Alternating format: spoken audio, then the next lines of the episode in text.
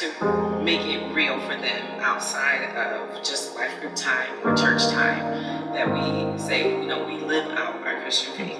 So we gave a big room uh, over to this uh, group that started a church, which was called Shepherd's Grace Church. I knew that there was a, uh, a feeling and a desire to be here that I had not experienced before, and it was just a whole a, a new experience for me that I was excited to get started with. Personally, Jesus means to me everything, basically, but like he can help me from finding a small Lego that I can't find to huge decisions. Can I add like a cool knock-knock joke? well, I don't know any. Since I came here, I actually got saved and I got baptized here. So that was actually. Just looking at that video, I think that is truly a reflection of things that I have gone through in the last two years. I can't believe it's been two years. It certainly feels longer. But um, yeah, I've had to adjust and grow and adapt. I've been challenged um, in that way. Our family has been challenged. Uh, of course, a lot of people have gone through changes, um, certainly with this pandemic and just life. Um, you said some things are the same. What are what are things that would be the same from two years ago? how it might God can help you with a bunch of stuff. Maybe maybe not so much helping you find a little Lego, but it may be more healthy relationships and but still making big decisions. He can obviously help you with that. It's a that's an important thing in life.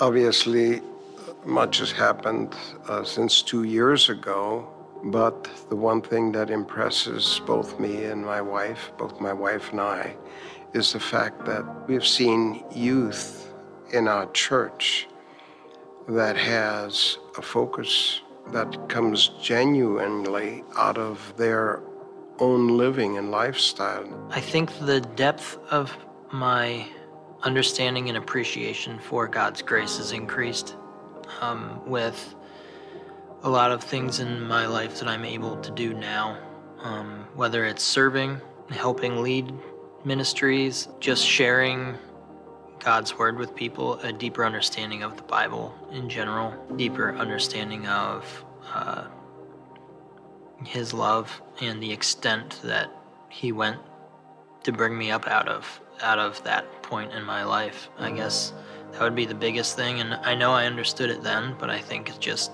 it becomes greater and greater as time goes on. I do have a knock knock joke. I came prepared. All right, I have two actually, so you pick one or two. Let's go with two. Good, that was a better one. Knock knock. Who's there? Cash. Cash who? Nah, I prefer almonds. It was really crazy to see myself from two years ago. I have grown so much since then, and I think I sound different, but maybe maybe I sound the same. I can just look back and I can see someone who's in the beginning, middle, I don't know what point of my faith journey. I was just a lot less spiritually mature, and looking back, I can just it's kind of like just watching like my own origin story like superheroes. You just look back and see everything and everyone who helped like form and create you. And i like look at myself and like i see all those people and i see all those experiences and i see how much i've grown since then. And it's just it was really cool. I enjoyed it All right. Well, hey, good morning, everybody, and welcome to Grace here at the Medina East Campus. For those in the room, also, if you are someone who is joining us on live stream, we want to extend a special welcome to you too. Thanks for joining us this way.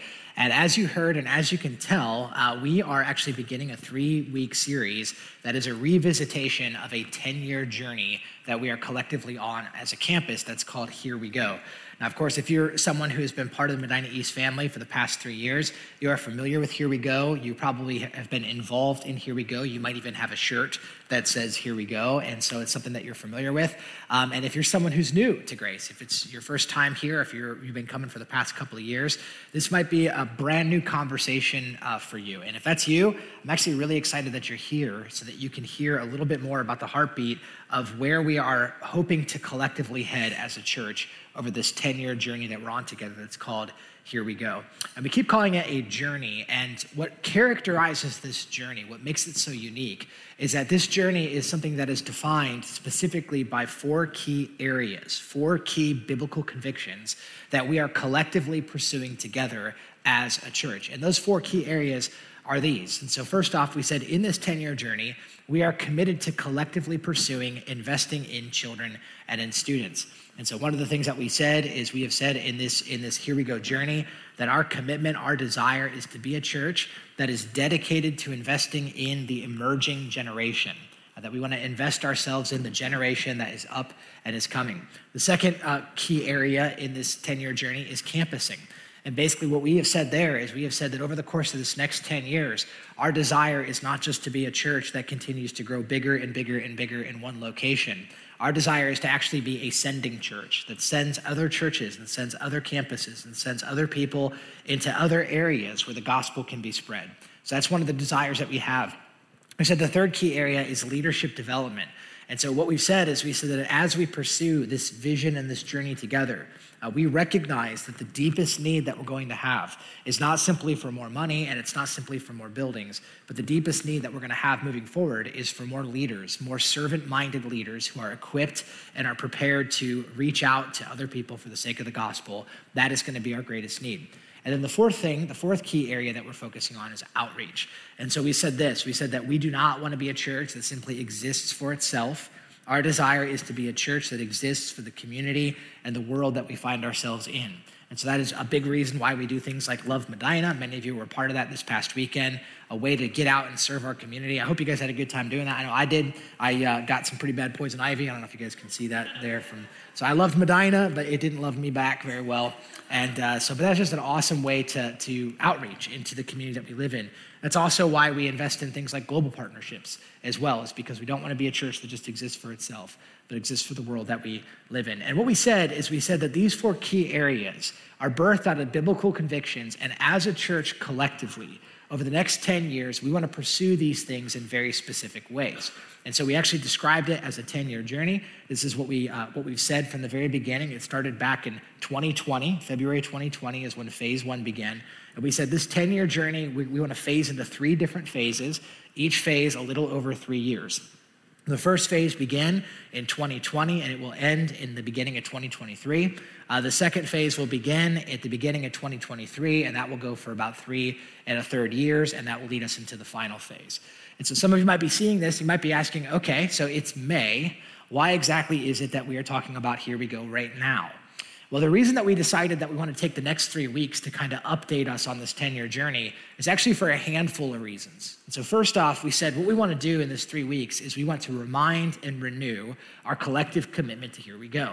So, there's been a lot that's happened over the past couple of years. And I think that it's very easy for us sometimes to drift. I know it's easy for me to drift from commitments and to drift from uh, core convictions that we have as a church. And so our hope is to return back to those things we want to recast, we want to refresh the biblical heart behind Here We Go, behind those goals and aspirations. And so, as it always is, we, we, we know that there's a tendency to drift away from the biblical heart and the biblical convictions that we see in Scripture that should guide and should lead and should drive us as a church. And so, our hope is in this series just to return back and refresh ourselves on those things.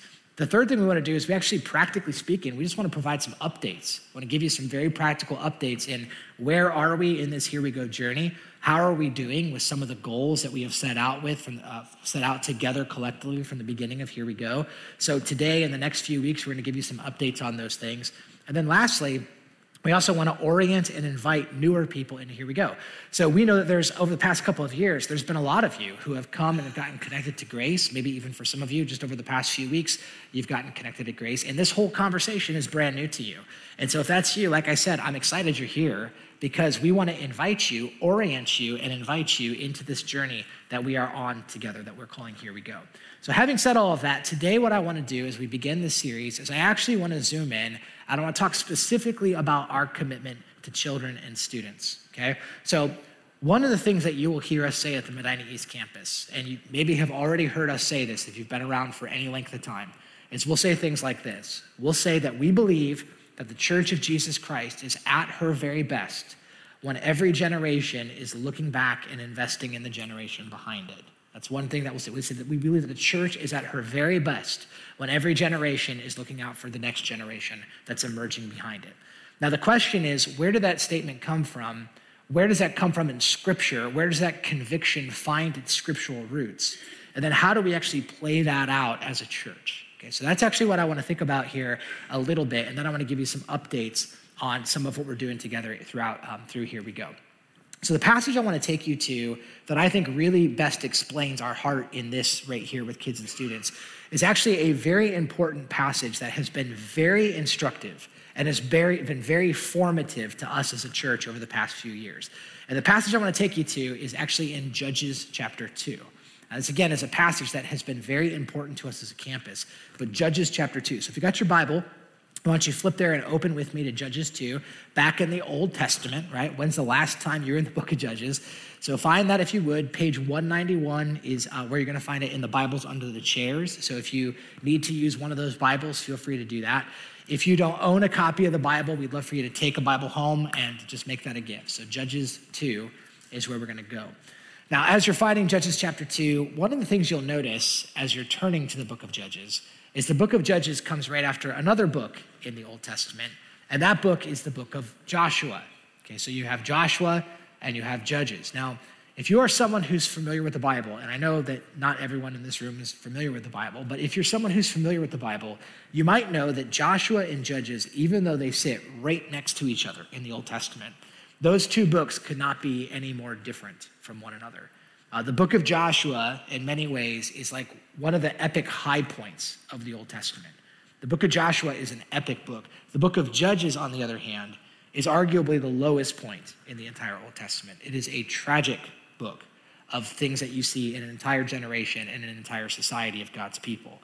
And when you read Joshua, what you see is that there's these amazing moments of God's unbelievable faithfulness and the responsiveness of God's people to his leading.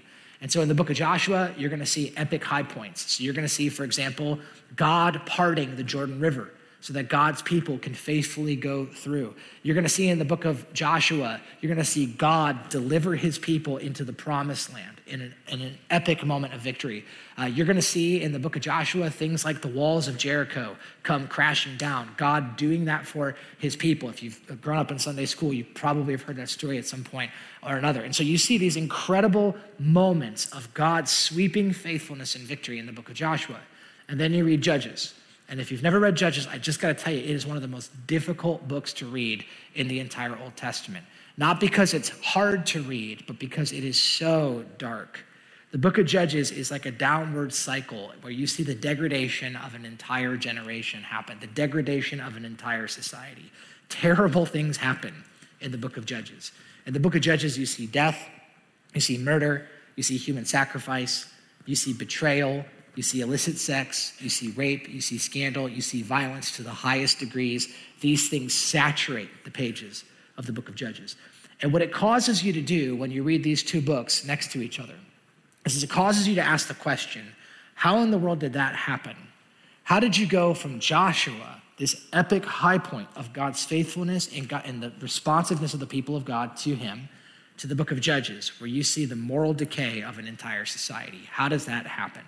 And here's the thing that is a complicated question.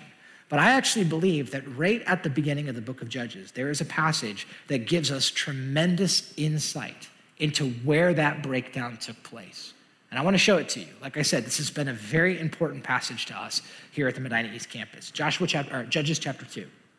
It says, Joshua, the son of Nun, by the way, the same Joshua from the book Joshua, the servant of the Lord, died at the age of 110. And they buried him in the land of, of his inheritance at Timnath Heres in the hill country of Ephraim, north of Mount Gaash. And so Basically, it tells us Joshua passes away. And then look what the Bible says next. It says, After that whole generation had been gathered to their ancestors, again, it's a very nice way of saying, after that entire generation, Joshua's generation had died, it says, Another generation grew up who knew neither the Lord nor what he had done for Israel. So they didn't know God and they didn't know the history of what God had done for his people. Then look what it says.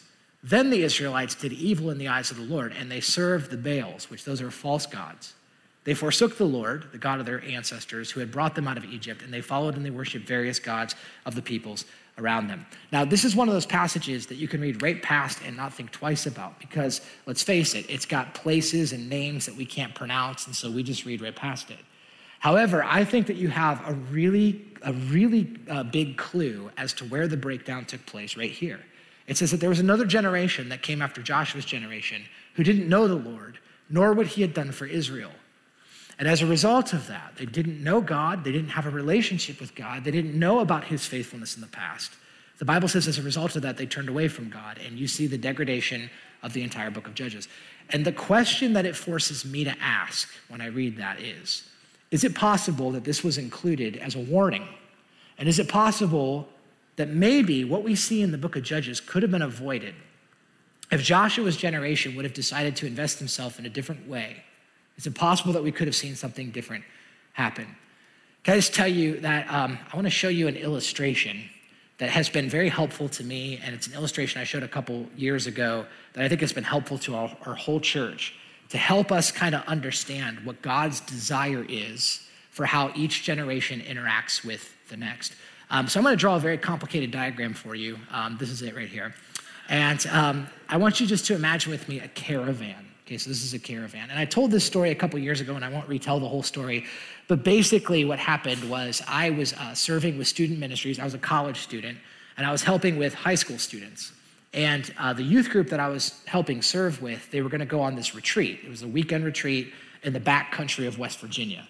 And there was about 100 to 150 high school students, somewhere in there, that were going on this retreat. So the youth pastor had rented out a whole fleet of 15 passenger vans. It was crazy.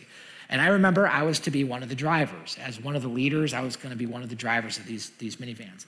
And I'll never forget this because the youth pastor, before we all left, he got all the drivers together. So I was one of the drivers. And I remember on a napkin, he drew this. And this is what he said. And I, will never forget this because I thought it was so brilliant. He said, he said, Listen, I have taken this trip several times. And he said, And every time I take it, somebody gets lost. He said, once we get into West Virginia, the roads get really windy and there's no cell phone service. And every time we've done this trip, someone gets lost. He said, so here's the game plan. And this is, this is going to work. He said, here's the game plan. And he drew this. And he said, so every driver, he said, your responsibility is not simply to follow the van in front of you. He says, you should do that, but that's not your primary responsibility. He said, every driver, he said, your primary responsibility is not simply to think about the people in your own van. He says, yes, you should do that. He said, but here's the game plan. Every van's responsibility is that you need to take responsibility for the van behind you. And so this is what he said to us. He said, Your job is to maintain an approachable distance so that the van behind you can follow you. Your job is that you need to set a sustainable pace. And your job is that you need to keep the van behind you in your, your rearview mirror at all times. And this is what he said. He said, if every single one of you does that, that will ensure that nobody gets lost. And I remember I thought about that and I thought that is such a simple but brilliant strategy. And it wasn't until later on in life that as I was reading through scriptures, this picture came back into my mind because I, had, I as I was reading the Bible, I thought this is an, a, the exact idea that you see throughout scripture of how God desires that each generation interacts with the next. One of the things that you're going to see replete throughout the pages of scripture is this truth that the story of God, that the gospel, the story of God's redemptive plan in this world is best passed down generationally and relationally. That the way that God desires for his message and his glory to be transmitted is through the fabric of generations and through relationships. That's the way that God has designed it. So let me just give you a couple examples of what I'm talking about. In Psalm 145, it says this One generation is to commend your works to the next. So you see the cascading effect. They tell of your mighty acts. They speak of the glorious splendor of your majesty. They tell of the power of your awesome works. They celebrate your abundant goodness and they joyfully sing of your righteousness. So you can see this is not just merely information transfer. Right? What you're transferring is a relationship of the praiseworthy awesomeness, a relationship with God Himself. I want you to look at Psalm 78. This psalm is so amazing. It says, I will open my mouth with a parable, I will utter hidden things, things from old. Now I want you to notice the language. Things we have heard and we have known, things that our ancestors have told us. We won't hide them from their descendants. We're going to tell the next generation the praiseworthy deeds of the Lord about his power and the wonders that he has done. He decreed statutes for Jacob and he established the law in Israel, which he commanded our ancestors to teach their children so that the next generation would know them, even the children yet to be born, that they would in turn even tell their children that they would put their hope and their trust in God and they would not forget his deeds, but they would keep his commands. Now, do you notice the cascading caravan of generations that's mentioned in this passage? Our ancestors, they told us. And so we declare to the next generation the praiseworthy deeds of God, and they will even tell the children yet to be born. In other words, the story of God is best passed down relationally and generationally. That is the fabric in which the movement of God is to take place. And so here's what we said here at the Medina East Campus. We said, because we know this is God's heart, Scripture tells us this is God's heart. We said that we want to be committed to this. We want to be committed to pursuing this collectively as a church. And because we know that Judges warns us that the natural proclivity of one generation is to fall away and to fade away from investing in their dedicated their dedication to investing in the next generation. We said we want to keep this as a priority, something that we focus on and something that we are committed to together as a church. In fact, did you guys know at Grace Church, we actually have a set of values. And one of our values is this, is that we are fully committed to kids and students. We articulate it this way. We unapologetically devote major resources and energy towards shaping a God-centered worldview during, uh, during a person's prime developmental years. And so I think if you can get your head around what I'm talking about, this, this core commitment that we see in Scripture to invest in the next generation is something that drives us as a church. It's something that we are committed to as a campus. And that will actually help Grace Church make a whole lot of sense to you, especially if you're newer. This is why we dedicate major resources and we are very committed to our next generation ministries, things like Power Kids, things like student ministries, things like United, which serves young adults between 18 and 28. This is why we invest in things like marriage mentorship, where uh, couples who are younger, who are getting married or who are married, there's older couples that are connected to them. This is why life groups are such a big deal to us, where different generations can come together and can learn from each other. This is, uh, this is why we dedicate major resources and energy towards summer camps and conferences. Things like Momentum Youth Conference, things like Bible Camp, all the camps and conferences that we pour major time and resources into uh, throughout the summer. This also helps explain why it is that we invest in some of the local and global partnerships that we do. This is, for example, part of the heart of why we partner with Oasis of Hope right here in Medina. This is part of why we partner with uh, places like Safe Families, which, if you guys know Safe Families, they work with the foster care system in Medina County.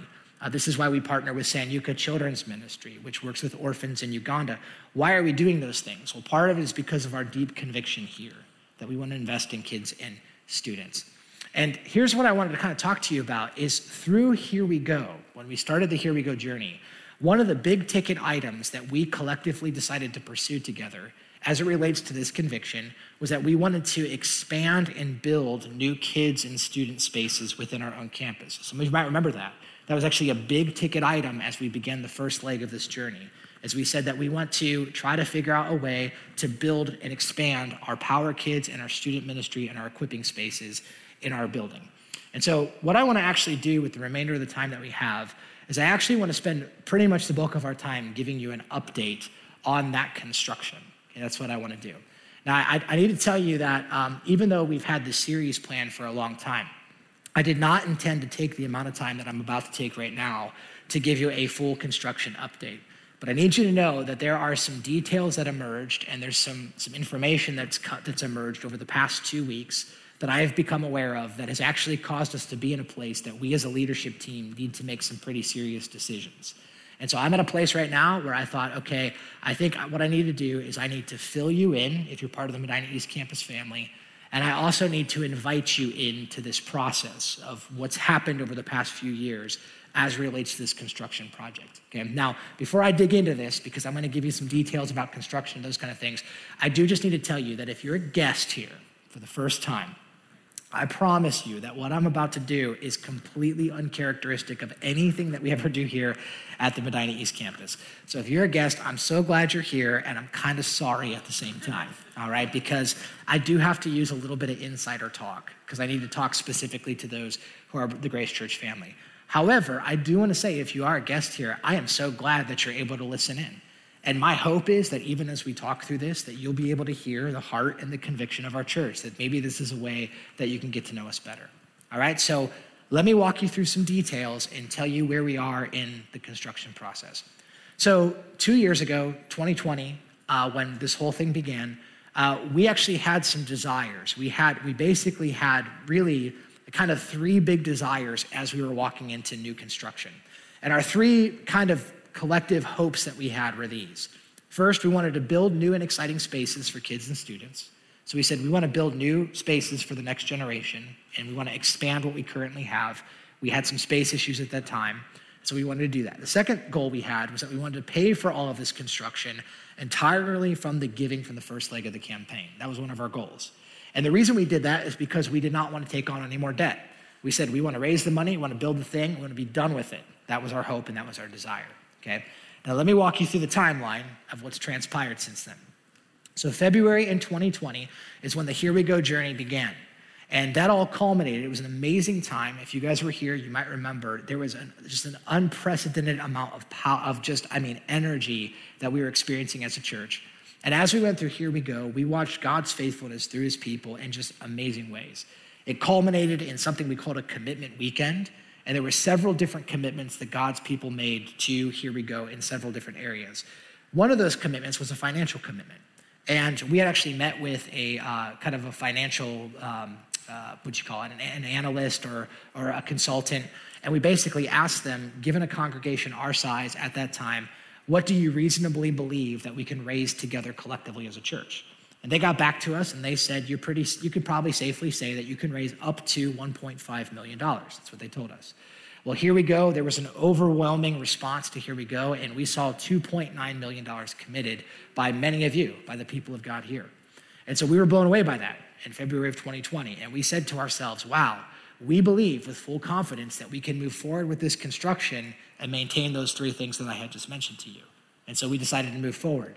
Well, then, I don't know if you guys remember, after February 2020, something real interesting happened in March, actually. And uh, so in March 2020, COVID showed up in our back door in a, in a very, very, very real way. All of a sudden, we found ourselves in a very different world. And the stay home order came. And of course, at that point, we had uh, decided to postpone services for a period of time. And one of the things that the leadership team was trying to figure out during this time was how does this impact Here We Go?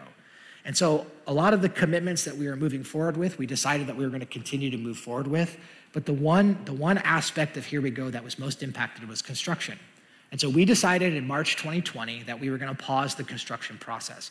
Now, my guess is it's probably obvious to you why we decided to do that. Uh, part of it was because we had no idea what to expect with the global pandemic.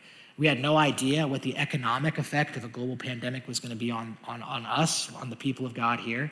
We had no idea how it was going to impact the construction. We had no idea what gathering was going to look like in the future.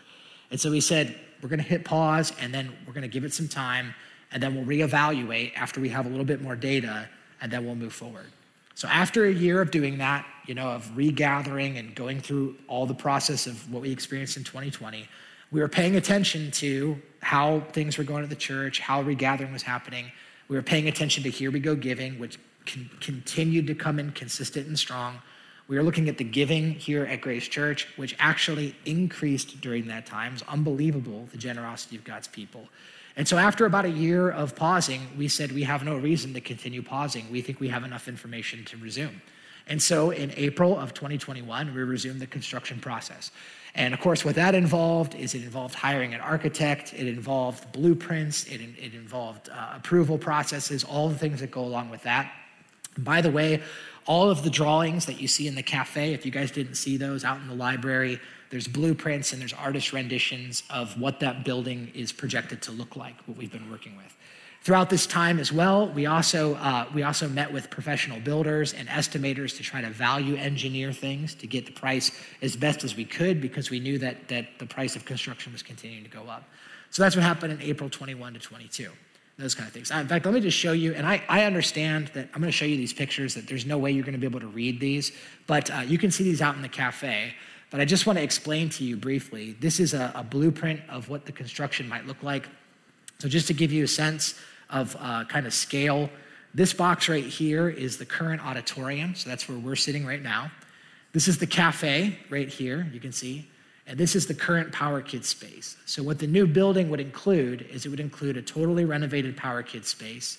It would include um, an addition to the bathrooms, which, if you someone said yay, and that's true because if you know the men's bathroom situation here, you know exactly what I'm talking about. So, there's that. It also would include a full addition back here, which would expand Power Kids and also add to student ministry spaces and include a gymnasium. It'd be that.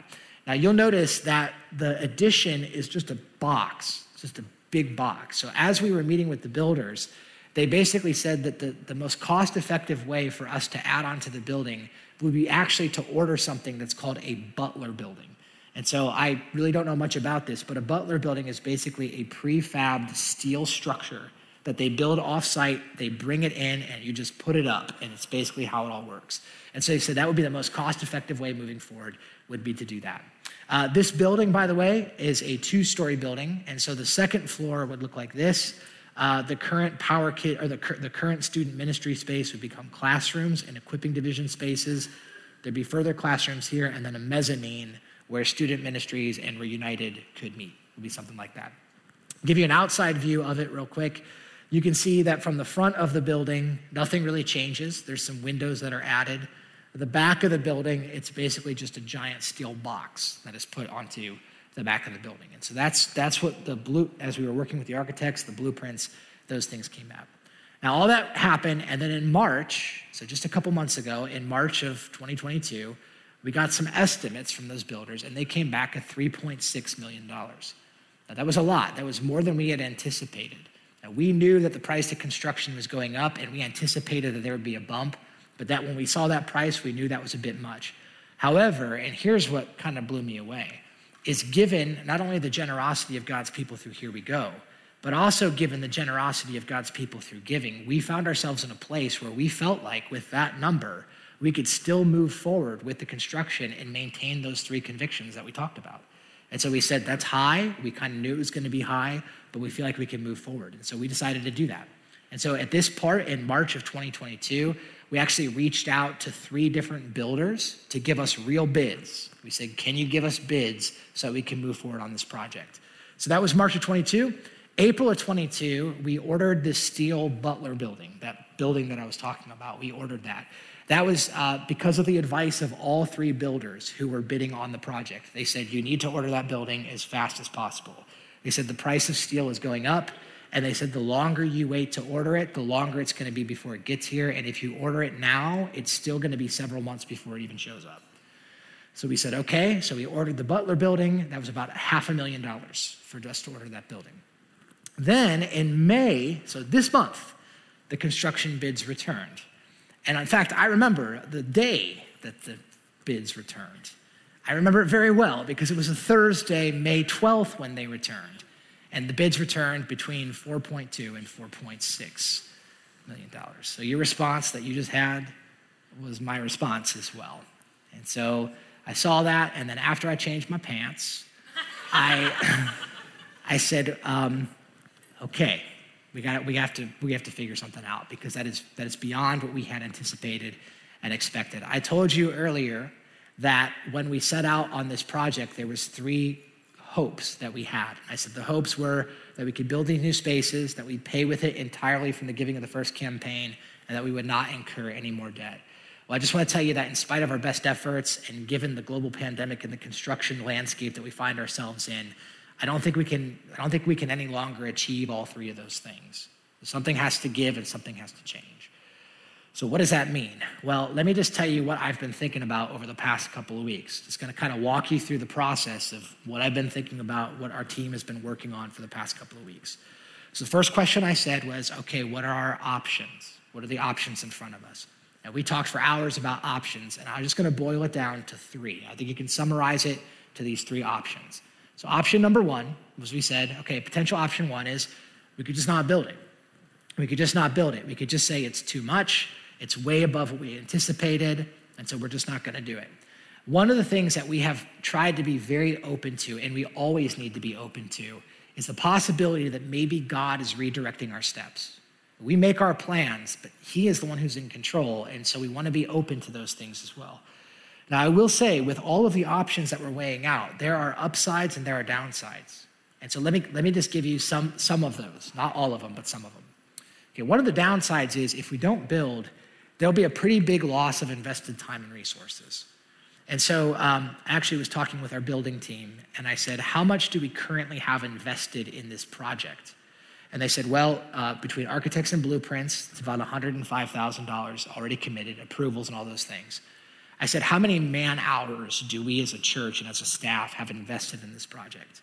And our building team said, That's really hard for us to estimate. It's difficult between emails and meetings. It's really hard to quantify. I said, if you could give me just a rough estimate, a conservative rough estimate of how many man hours. I said, probably a thousand, call it a thousand man hours invested in the, in the process. I said, okay. I said, what else? They said, well, in addition to that, we've already ordered this Butler building. We've already ordered it. Of course, my first question was, can we cancel it? We just ordered it last month. Is it possible to cancel that order? And their response was, probably, but there would be a cost attached to it. And I said, how much is the cost? They said, we don't know. I said, Can you give me a, a ball ballpark? And they said, Call it $25,000. I said, Okay. So I think one of the downsides would be there'd be a loss of invested time and resources. Another one is there'd be continued space issues. So part of what, what premeditated us to make this decision to build back in 2020 was that we were experiencing a space issue. There was a crunch that we were experiencing back in Power Kids and Student Ministries. Part of that was based on something that we called the wave. Now, uh, if you're not familiar with this, three years ago, two, three years ago, we actually showed this graph. It's called the WAVE, and it's a breakdown of kids and students connected to our campus between the age of zero and 18. And so you can see back in that time, there was about 1,500 kids and students that were connected to our campus. We didn't see them all in one weekend, but they were connected to our campus here in some way or another. And you could see it was a wave. And we said we need to build because this wave is coming. Well, over the past couple of years, you know, the pandemic and all those things and gathering sizes all shifted. But can I show you what's happened to this wave over the past couple of years? Over the past couple of years, we have seen that this wave has grown. And so there's now over 1,900 kids and students that are connected to our campus. Most of them are six years old. My daughter is six years old. So you got a crazy group of six year olds here that are represented. And so we said that this would not, would not really help the space issues that we're facing. I think the other downside is that the people of grace, you guys, so many of you guys generously gave to this project with this in mind. And so I think if we were to redirect it, that would require a lot of pro- thought process and it would require a lot of us talking about that together. The upside is that it would be the safest financial decision we could make. Uh, in a econo- an economy like we're in right now, where there's so many variables and things to consider, I think that it would be the safest thing moving forward. And we did even talk about it could potentially enable us to pay off the existing mortgage that we have. It might position us to do that. That's one option we've been weighing out. Let me give you another one. The second option was what if we paused this or what if we phased it out? My guess is, like some of you, my first response was, well, do we have to build all of it now? Can we phase it out? Can we build some of it? Can we just do it that way? And we actually started to realize that that's a very complicated question. And part of the reason is because, well, the downside is, first off, it would further delay addressing our space issues. So if we said we wanted to phase it out, we'd have to go back and we'd have to go through the whole process with the architects and the blueprints all over again. And at this point, we were told that if we if we hit go on this project as of this week, it would be at least a year before that space was available to us. So the longer we wait for that, the, the more time uh, continues to elapse. Also, the steel frame is already ordered. And, um, and again, if you guys have questions specifically about that steel frame, I would encourage you to talk to Pastor Kevin. Um, Pastor Kevin, someone laughed. Uh, if you have any complaints about this project, talk to Pastor Kevin. No, but seriously, Pastor Kevin has been deeply involved in this and he knows a lot about the details. He's going to be out in the cafe by the drawings if you guys have questions. Of course, I'll be out there too. But part of the, the steel building, what's interesting is, is that when you order a prefab building like that, um, it, it, you can't really change the size of it. It's already kind of a, a custom made size. And so to actually scale it back or to change the project would mean canceling orders and reordering things. It actually becomes more expensive to scale it back than it does to move forward with what we have. Of course, prices might continue to increase. Um, it's, it's, possible that that might continue. It seems like every month that we continue on this journey, construction prices continue to escalate. And there could be a loss of invested time and resources, like we talked about. The upside is it's always possible. It's always possible that eventually prices might come back down again. That is possible. When that might happen, nobody knows. If that might happen, nobody knows. The third option is that we build, that we move forward and we build. Now, there's clear downsides to this. There just are. Um, the project is far over budget, up to a million dollars over budget is what we're looking at, and so that's that's that's a significant amount. It would most likely require that we either take on more debt or it would necessitate that we expand the project into the next campaign. It would require something like that, which is not what we originally intended to do at the beginning of the project. And it also doesn't address any of the issues that we have, the space issues we have in the auditorium. That's true with all these options, but I think it's just important to remind everybody that all of this new construction is all for kids and students and equipping. It doesn't address anything in our current auditorium. Now, I think that the upside is that the cost is mostly locked in. So we're not talking about estimates anymore. We're talking about bids, which that means that this is, this is the cost that is going to be moving forward.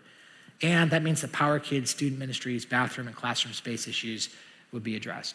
So obviously there's a variation you could do of these different options, but this is basically the three options that we're facing. And I think you can probably see and you can probably appreciate that with all three of these options, there comes a unique set of challenges. And so it's not a no-brainer decision. It just, it just isn't. With every single one of these, there's a challenge attached to it. So the question that I've been processing is what is the wisest decision moving forward? What is the best decision that we need? All of them have challenges attached to them, but what is the wisest decision moving forward? Now, I will tell you, I, I was asking the building team, and specifically, there's a guy on the building team named Jim. Jim has actually been instrumental in all the building projects at Grace Church and all of our campuses over the past 10 years. And I was talking to Jim and I said, Jim, looking at these details of the decisions that we made over the past 10 years, or over the past two years, I said, going back, I would have done the same thing. Knowing what I knew, I would have made the same decisions. I said, did we mess up somewhere? Was there a mistake that we made? Did we mismanage something? And this is what Jim told me. I thought it was very helpful. He said, we didn't mismanage any resources. And he says, and we didn't make any foolish decisions. He said, the construction world just went crazy. And then he said to me, which was helpful because I don't know a whole lot about construction. He said to me, he said, just think about this. Back in February of 2020, if you went to Home Depot and you bought a two by four, how much did it cost? It's about $2.88. If you were to go to Home Depot this afternoon and buy a two by four, how much would it cost? About $5.98 is what it would cost you. Now, you take that same percentage and you apply that to something on the scale of this project, and I just think that's what we're looking at. I think that's what we're seeing. So, as I've been trying to seek out wisdom and what's the wisest thing, for me, the place I always go to is Proverbs. And Proverbs says this it says, The Lord gives wisdom, from his mouth come knowledge and understanding. The Bible says that if we want wisdom, the source of wisdom is God. Uh, James says the same thing. If anyone lacks wisdom, you should ask God, and he'll give it generously. So, one of the very first things that we did when we got this news was I called together our steering team, I called together our staff, I called together our ministry leads, I called together our uh, life group leaders. And I said, listen, would you guys be willing to join me? Sometime this week, would you pick a day? Would you fast and would you pray? Because we need wisdom. We need wisdom moving forward as we're trying to figure out what is the wisest move.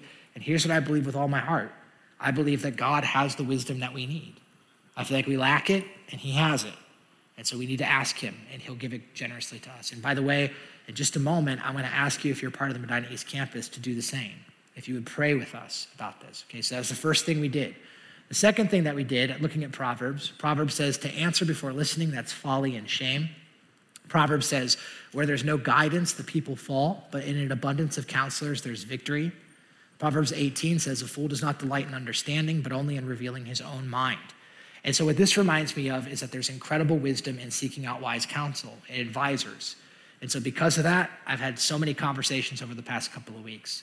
I talked to the building team, asked as many questions as I could and I could think of, seeking their wisdom.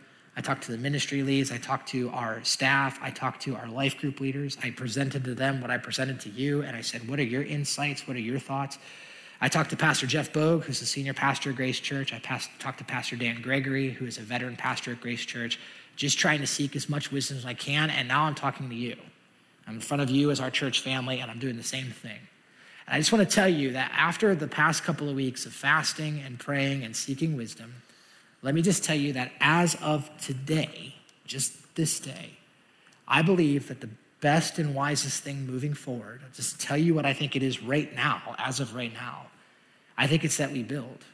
I think that we need to move forward and we need to build. That's what I'm convinced of based on I'm not saying I'm not saying the clouds parted and the Lord spoke. I wish that's how it went. But I feel like after seeking wisdom and praying, that's how I feel today. All right. Now, having said that, I think I need to tell you three things that have been firmly planted in my heart over the past two weeks.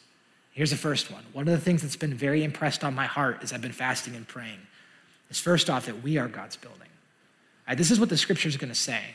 The church is not a building. We are the building of God. The people are the building. It's exactly what the book of Corinthians tells us. 1 Corinthians 3 says that we are God's building.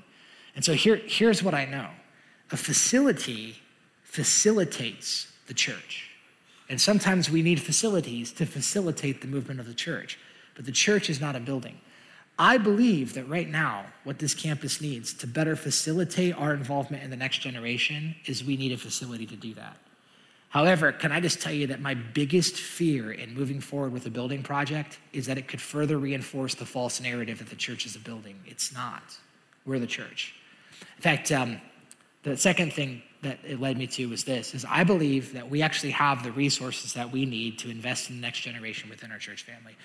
Here's what's been impressed on my heart. I believe we have everything that we need. God has provided what we need within the family of God's church here to invest in the next generation. And I know when I say that, a lot of you are thinking, you're talking about money, but I'm not.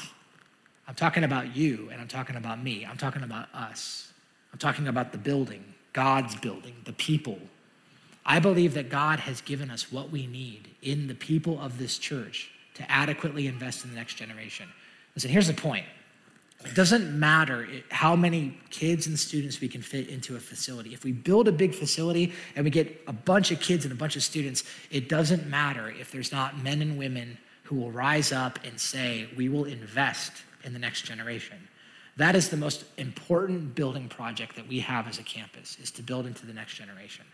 In fact, did you guys know? I just thought this is kind of cool. Did you know that this weekend, in fact, right now, there's a group of a, about 100 young adults between 18 and 28 from our campus that are on a retreat this weekend. They're not here right now. And do you know what they're talking about on this retreat? I just think this is so cool. They're actually talking about the caravan.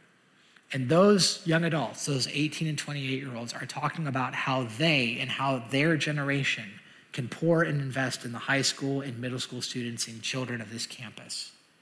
And you guys, to me, I think to myself, what an amazing example to us of the way that we should think.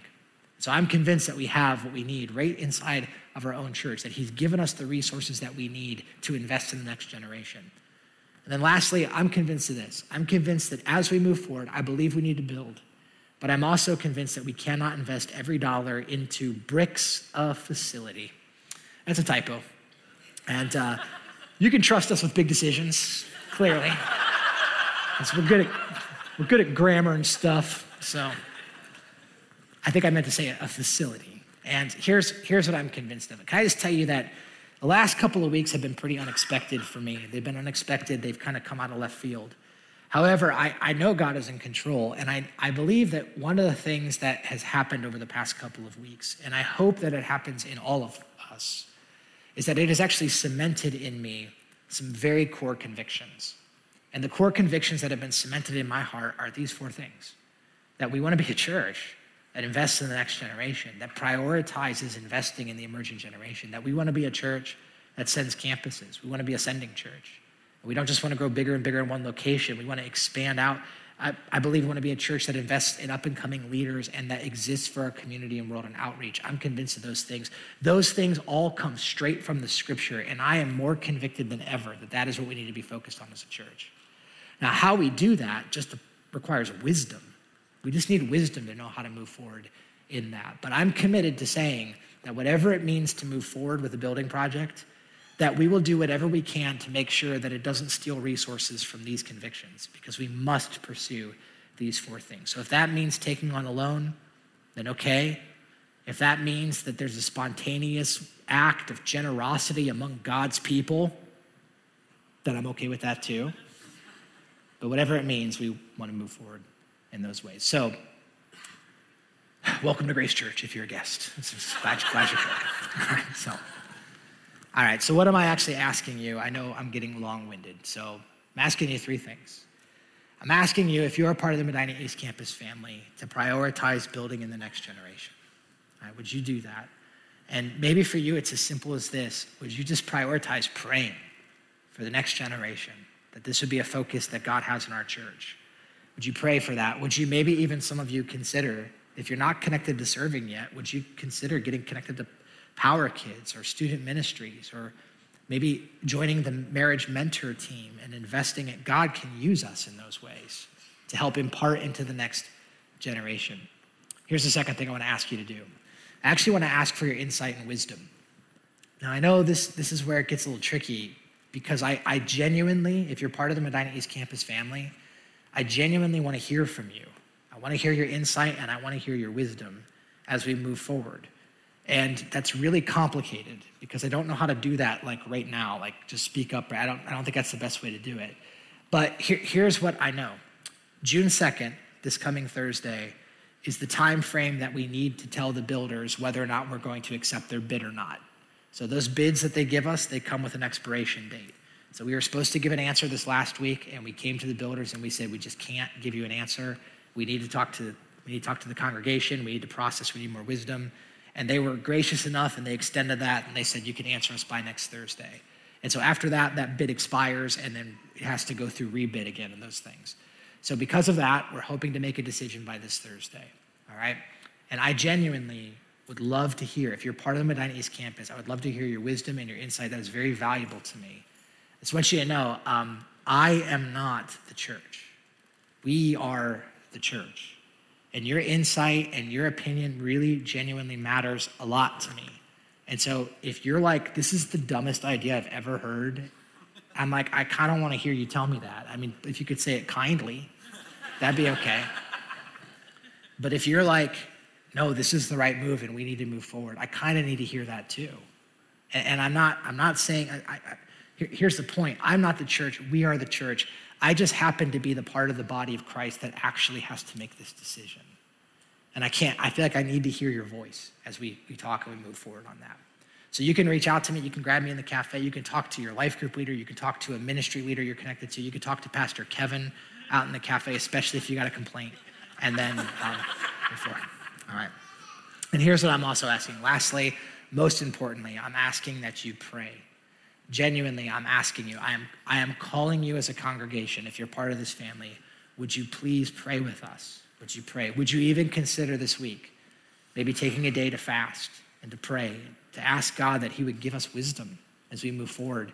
He has the wisdom that we need. We want to ask Him for those things. Would you pray? Would you maybe even get together with the people from your life group. Maybe have a prayer meeting. Maybe use your life group time or your discipleship time to pray, to pray, to pray. And so, actually, what we want to do is we close out the service. I want to ask the band to come up. And we actually want to take a little space right now just to pray together.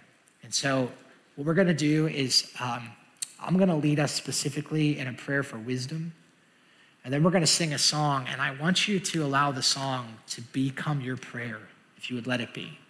We'll put some verses on the screen pray through those verses as we're singing. And then after that, there's two other things that we want to be praying about together. And so you're going to see a couple other people from our campus come up here and lead us in prayer during this time. But would you use this time of prayer and singing as a time of reflection and a time for you to engage with God and to pray along with us as God's people? So let's pray. Well, Jesus, we do just want to come before you and I also want to say thank you. Thank you for your faithfulness to your church. And I genuinely believe with all of my heart that you are active and alive. You are the living head of your church, which means that you have things that you want for us. You actually have things that you want to see happen as the head of your church that you desire. And so we trust you. We believe that you have wisdom. We believe that you have the answers. And so we're coming to you because we don't. We need the wisdom and we need your direction. And so would you guide us and lead us as a church? God, as we think about the next generation and we think about just the, the landscape that we live in right now, the brokenness that we see in the world, God, the reminder of the desperate need for hope. We think about what we've seen even just this past week and the shootings in Texas, the tragedy. Pray for the families that are connected and involved, to all those who are lost. God, what a reminder that is to us of how desperately this next generation needs you. And so, God, would you help us as a church raise up to invest in the next generation? And would you give us wisdom as we face these decisions? So we, we look to you.